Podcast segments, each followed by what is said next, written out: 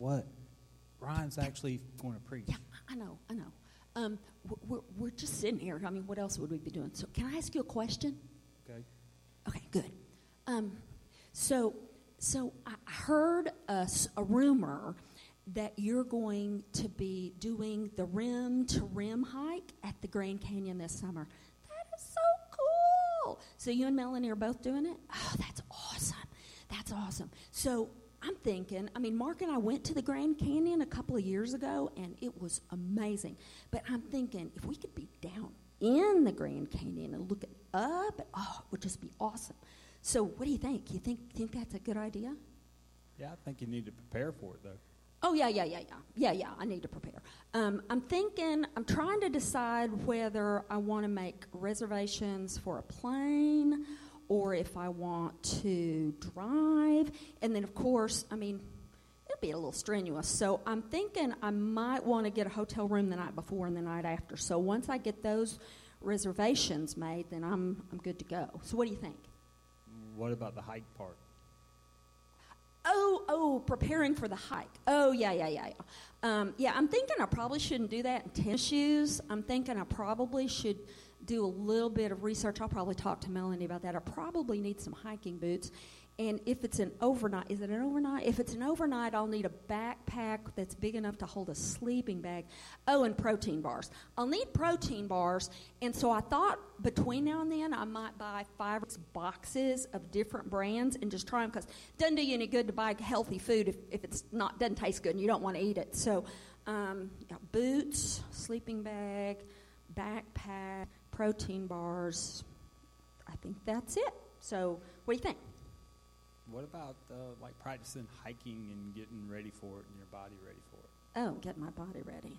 Um, well, um, Alyssa and I work at the store, and, and I mean, I'm on my feet all the time. I'm moving all the time. I'm carrying boxes. I'm. I think that that probably that probably is adequate. What, what do you think? Think that's adequate?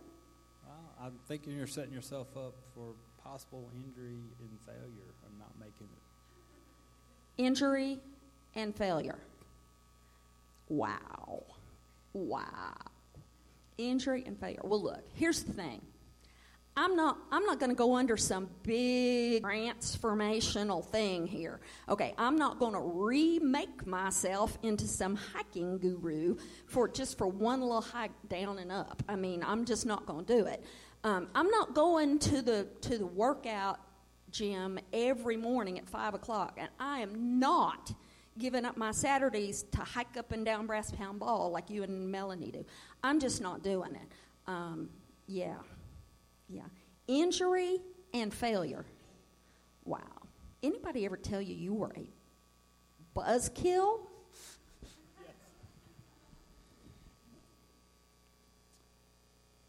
You know, there's, there's a lot of time before and after church for conversations to happen. In the middle of the, the service is an interesting time for that, you know. Well, so we've, we've talked in, in week one, you know, we talked about how, how prayer is our constant communion with God. We, we talked last week about how sometimes we, we think that there's a deadline, much like building a house. We think, well, God will do it by this time. And then through our, our process of prayer, we, we begin to see that, oh, maybe the deadline's moving, or maybe we'll never see it. And much like the people that were, of, of that were marching around Jericho, they, they knew what was going to happen, but it was a weird way for it to happen, and, and weapons would have been easier, and, and it was a journey. Well, today we're going to talk about the heart. Our hearts and transformation. So, as, as many of you know, I've been coaching a soccer team of five, six, and seven year olds, and yesterday was our final game, and uh, we don't keep score, so that's a good thing on my end. But uh, yesterday was our final game. The season's over, it's come to an end. And, you know, I've, I've coached that young. So trying to, to get used to what they can pick up on and what they can't pick up on has been a little bit of a challenge. But so there, uh, at the first practice though, I knew I was like, okay, we got to go over the a couple of main things, right? So rule number one, the main rule in soccer Does anybody know the main rule? Yes, no touching the ball with your hands, right? At, that's what separates soccer from all these other sports. You can't touch it with your hands. So, in our very first practice, we, we did that, and I, I talked about it. I said, we, we don't touch the ball with our hands. Practice. Because if you do it in practice, you'll do it in the game, right? So, I harped on that for a little bit, and finally it came to me when my dogs go for something that we don't want them to get, we say, eh, eh, eh, and they back away. So I told the, the kids, I said, no matter who picks the ball up, I'm going to point at you and I'm going to say, eh, eh, eh, and I'm not going to stop until you put the ball down. And they, they were like, oh, that's, that's funny, that's cool. I didn't tell them I do that to my dogs. I just said, that, that's, that's how we're going to fix this problem. And so, but the best part was, is that they began to do it to each other. So I'd be over here talking to somebody. I just hear eh, eh, eh, from five different voices, and I look, and somebody's holding the ball, and they're all pointing and laughing and giggling. And then it got to the point where, by our last practice, they just wanted to hear everybody make the noise, so they'd go and wait for everybody to point it out. And so that, that was fun. But let me tell you, it worked. During the season, I don't think we had one person intentionally touch the ball with their hands. And at that age group, that's pretty good. Because, you know, they still don't think about it and reach down and pick it up and ah. I saw it on all these other games, but our team, we got that. Well, the other thing that we talked about the very first night is that when you kick a soccer ball, a soccer ball is round, right? Well, if you look down at your shoes, you know this, but your toe on your shoe is round, right? It's rounded over. And so, when a round object hits a round object, you have no idea where it's going to go. Much like when you're playing pool and you hit it and the two balls clash, you don't really know how they're going to bounce. It seems random almost. Well, in soccer, you never kick with your toe because you can't tell where the ball's going to go. You know, you just kick it and sometimes it goes way over there, way over there. So we harped on that the first practice. And we harped on that in the second practice, and the third practice, and the fourth practice, all the way to practice number seven. And yesterday in our game, at least 12 times, I saw a nice hard kick with the toe, and the ball just. And the frustrating thing is, is about one out of every five times you kick the ball with your toe, it actually ends up going where you want it to. And so in the game, if somebody kicks it with their toe and it goes in a good spot, you kind of feel bad telling them, you know, you can't do that because they say, oh, it went the right way. Right, right. But we didn't pick the ball up with our hands anymore. Awesome. But something else that we started on the very first night of practice kicking the ball with our toe. We taught them you can kick it with the inside, right where your logo is on your cleats. You can kick it with your laces. You can pick your foot up. Much like a putter when you're playing golf, it's got to be flat to hit a ball, right? So you can have some idea of where it's going. Well, they just had a strong will and they continued using their toes. But we did successfully get rid of picking up that ball. We'll come back to all this later. So today, the sermon's a little different. We're going to look at a couple different texts as we go.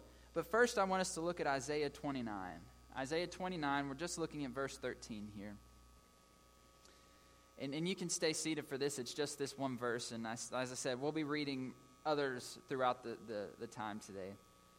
But Isaiah 29, verse 13, the Lord says, These people come near to me with their mouth and honor me with their lips, but their hearts are far from me.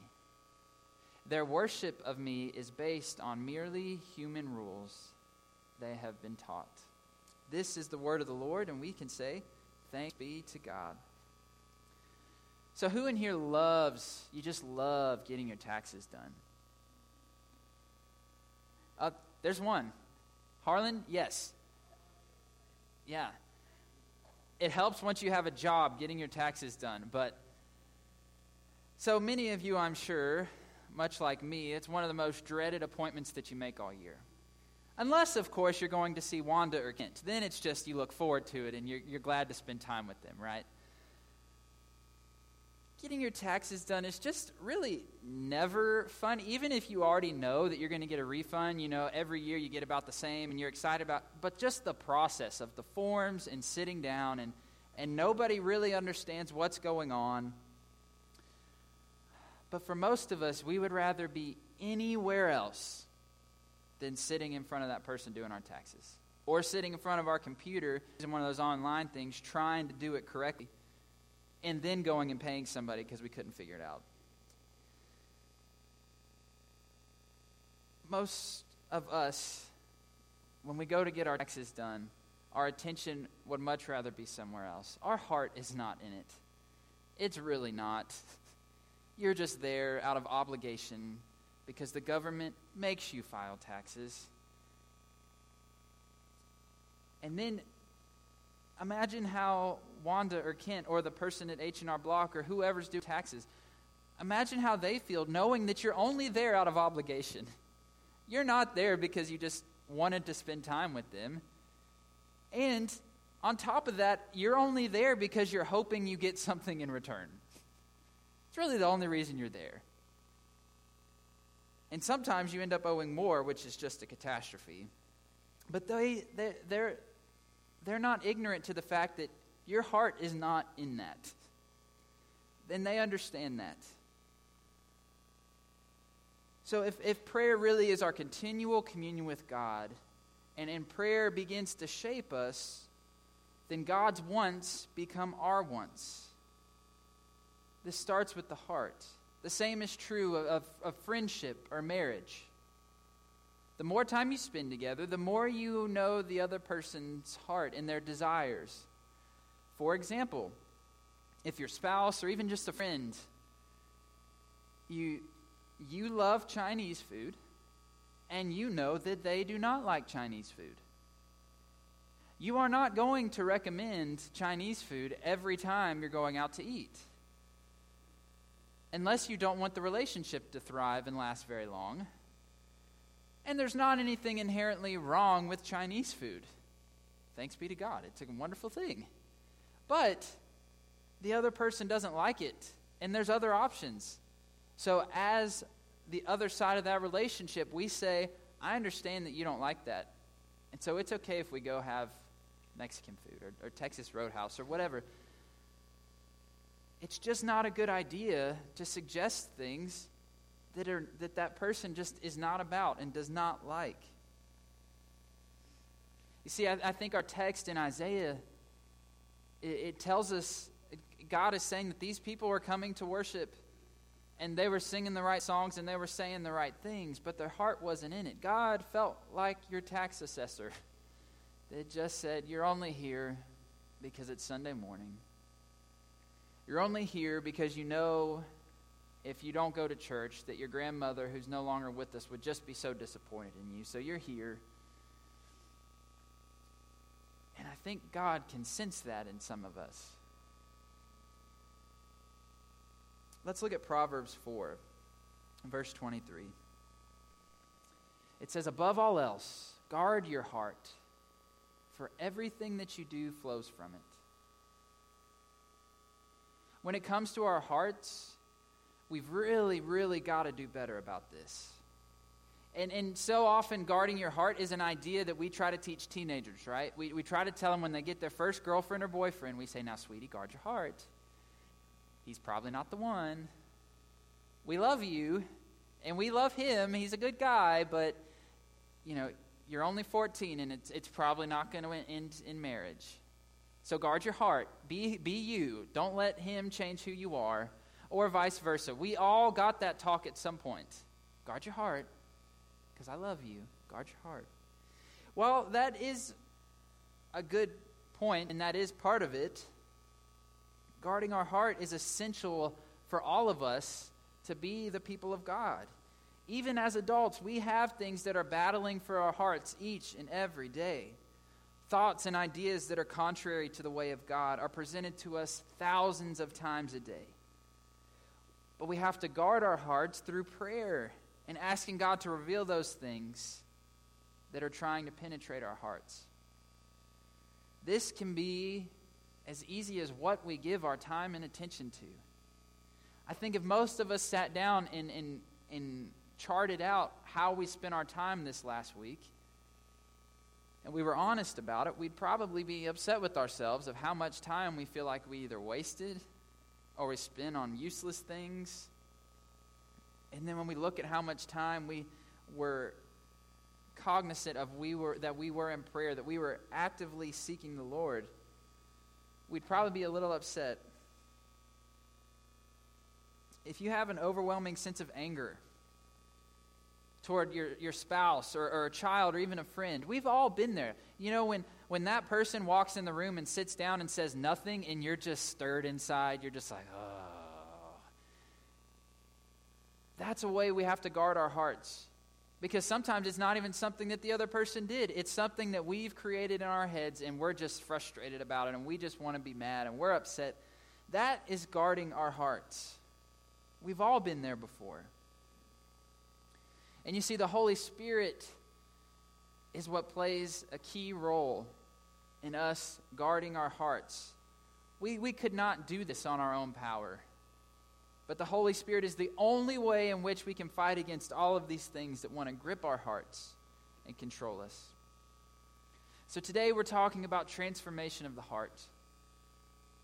We're talking about how, how God knows our hearts. God knows that when we just show up to do something in the name of Jesus, that He knows whether our heart is in it or it's not.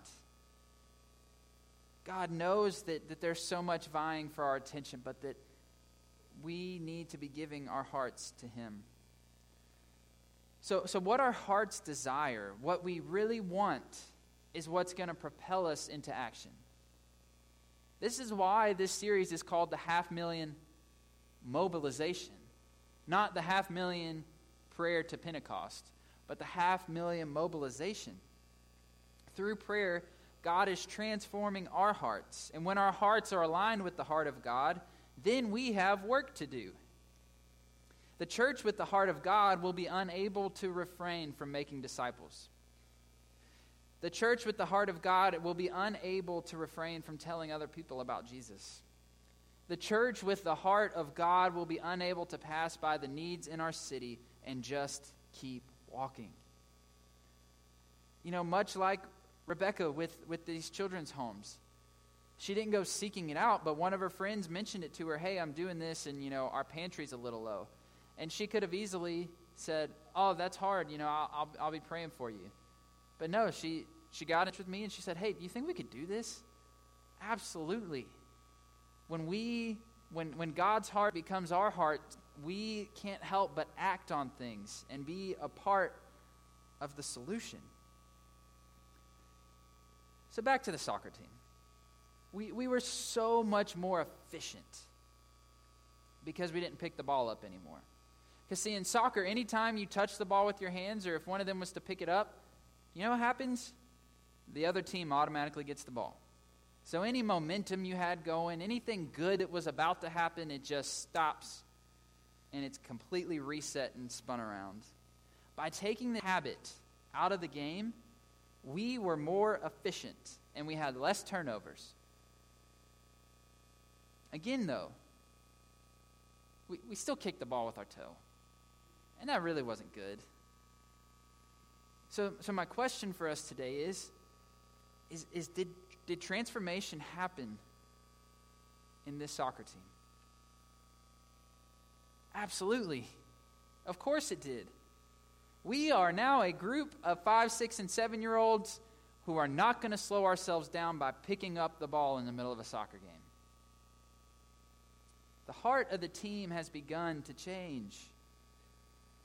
But we still need some change because there's still some things that need weeded out. You see, the transformation is in process. Today, we desperately need God to transform our hearts. You see, I think we so often think that transformation is an instantaneous thing, or it's something that we can either say, yes, it happened, or no, it didn't happen. And yes, it can be. God can begin to transform our hearts in an instant, in a moment. But as the people of God wandered through the wilderness for 40 years, what was God doing? God was transforming their hearts. Just it took a while. Just like my kids on the soccer team. They could they could they could not pick the ball up, but boy, they were strong-willed. They did not want to stop kicking it with their toe. And as their coach, I really didn't want to keep telling them not to. they were so into it. But we need to cry out to God today to continue transforming our hearts. We need to have this same prayer that the psalmist had. In Psalm 51:10. I'm sure you've heard this before, but Psalm 51:10 says, "Create in me a pure heart, O God, and renew a steadfast spirit within me." Or or Proverbs chapter 3 verses 5 and 6. Trust in the Lord with all your heart and lean not on your own understanding. And in all of your ways submit to him, and he will make your path straight. Now, I, I want to be careful here because when we talk about our hearts and, and God's heart and, and we get in this conversation, so often we, we want to use Scripture to say what we want it to say. I've, I've met a lot of people that have said that their favorite Scripture is Psalm 37 4. And Psalm 37 4 is, it's a good Scripture. And, and the psalmist meant one thing when they wrote, but it's so common in today's world that this text gets taken out of context. Psalm 37 4 says, Delight yourself in the Lord, and he will give you the desires of your heart. Again, this is not a bad verse. But if this is the verse that we're going to build our prayer life around, we've got to take it the way that it was written and that it was meant. Now, the verse is actually saying when we delight ourselves in the Lord, God's desires will become our desires. That God will transform our hearts so that as the will of God plays out, we recognize that the will of God, the desires of God's heart, are the desires of our hearts. But so many people think, well, if I just delight myself in the Lord, then that new Chevy is on its way. And that's not what it's saying. You've been in the church long enough to know that. You, you've prayed hard enough to know that. That it's not just if I, if I, if I give my whole heart to what God wants, that what I want just comes on down the road. It's a slippery slope that can really lead into some kind of prosperity gospel. But today, I think when we think about our hearts and God transforming us, think we're better off focusing on this psalm and this proverb that I've read. Of prayers, create in me a clean heart, a pure heart. Prayers for God to transform us and to give us strength to trust God through the transformation. Has coaching and dedication transformed the kids on our team into better players? Absolutely. But let me tell you something none of them are going to get a college scholarship if they don't touch a ball between now and the time they're 18. None of them. There's a lot more transformation that needs to occur. No matter where you're at in your walk with Christ today, there's a lot more transformation that needs to occur. Because we're not there yet. We're not with Christ in glory, so there's a lot more transformation that needs to occur in our lives. Out of our hearts, our actions will take place. Our hearts will drive us to do things, whether they're good or whether they're bad. Our heart is going to do that. When we become a, a people seeking God for transformation and continual transformation, be ready for newness. Be ready for new perspective. Be ready for doing things that you've never done before. Be ready to continually be in prayer for God to transform you and to transform the heart of this church. We are the body of Christ, and if Christ is not our driving force, then we will never get mobilized. But we'll just be a bunch of people that honor God with our lips and with our words. But our heart won't be in it. Instead of acting a certain way to appease God, we need to experience God and ask God how we need to act.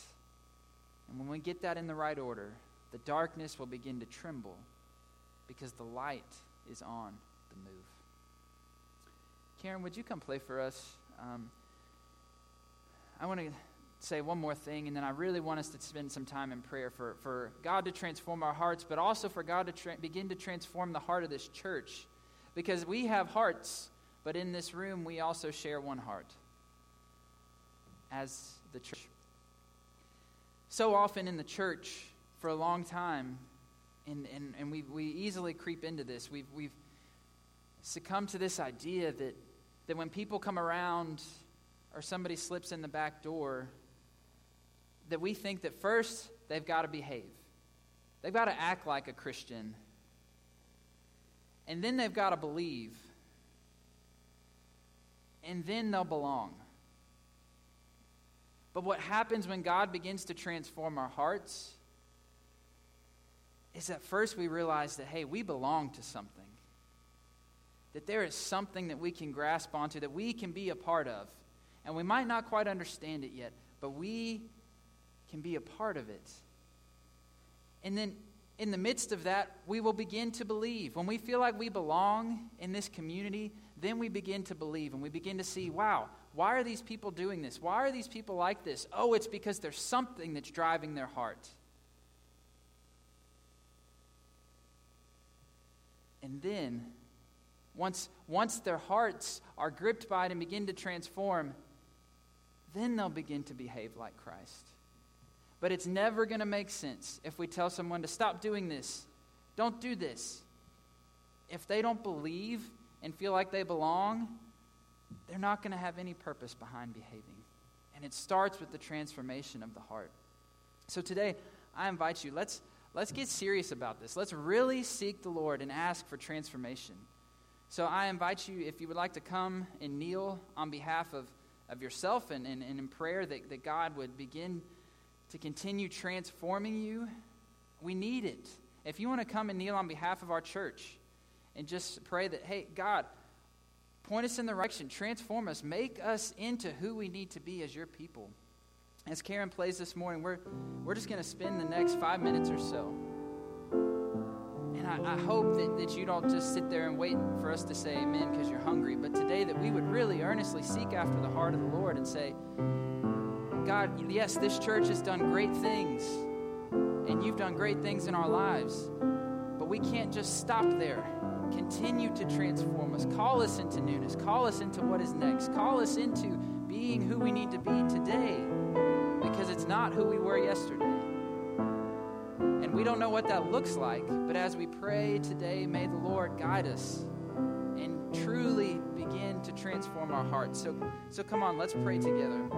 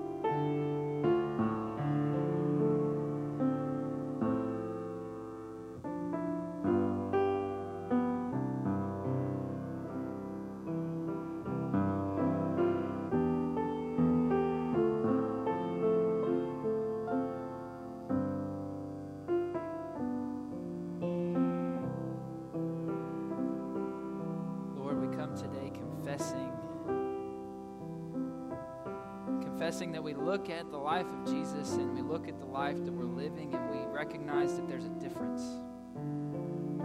So, Lord, we repent of the ways in which we look different than you did, than you do in this world. Father, as individuals, we need to be sanctified today. We need your continual transformation that each every day is, is, is calling us into newness as you're making all things new in this world. Father, we thank you for how you've transformed our hearts in the past. But God, even if we've known you for 70 years, there's still more that you want to do in and through us. So continue that work in us today. Help us to be attentive to realize that our hearts are going to propel us into action. And if we're not being propelled to do anything, then maybe we need to seek you. Maybe we need more transformation.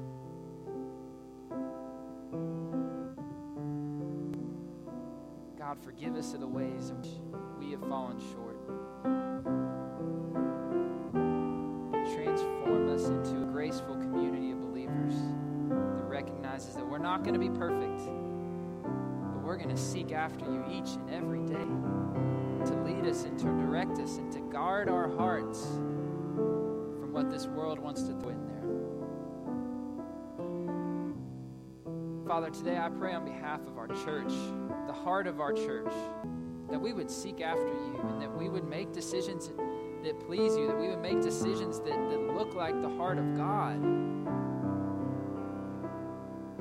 That would allow us to not look at the needs in our community and just walk past, but to realize we've got to do something about this. To become a people of sacrifice.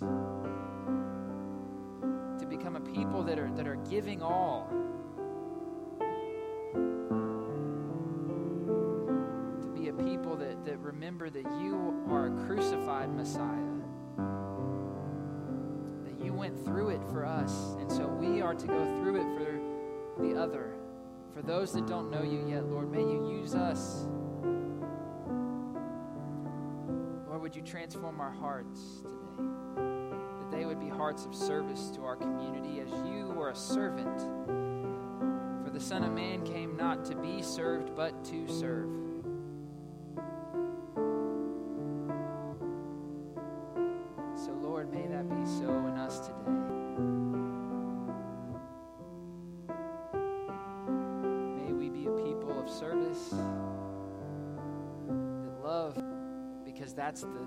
Substance of our hearts. Not because we're just lip service to what you said to do. We're not just trying to behave, but Lord, we, we believe.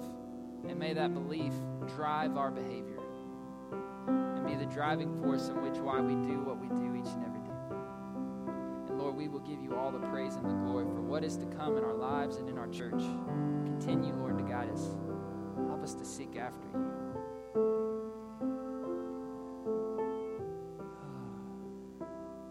You today, Lord, and we recognize that, that you are all we need. We thank you for a community in which we want to gather around your scripture and around your, around your word and around your spirit. May that be our firm foundation. All other ground is sinking sand.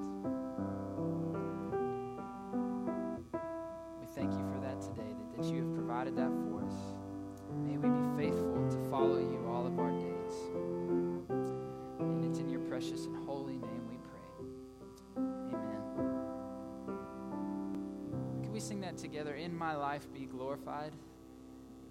In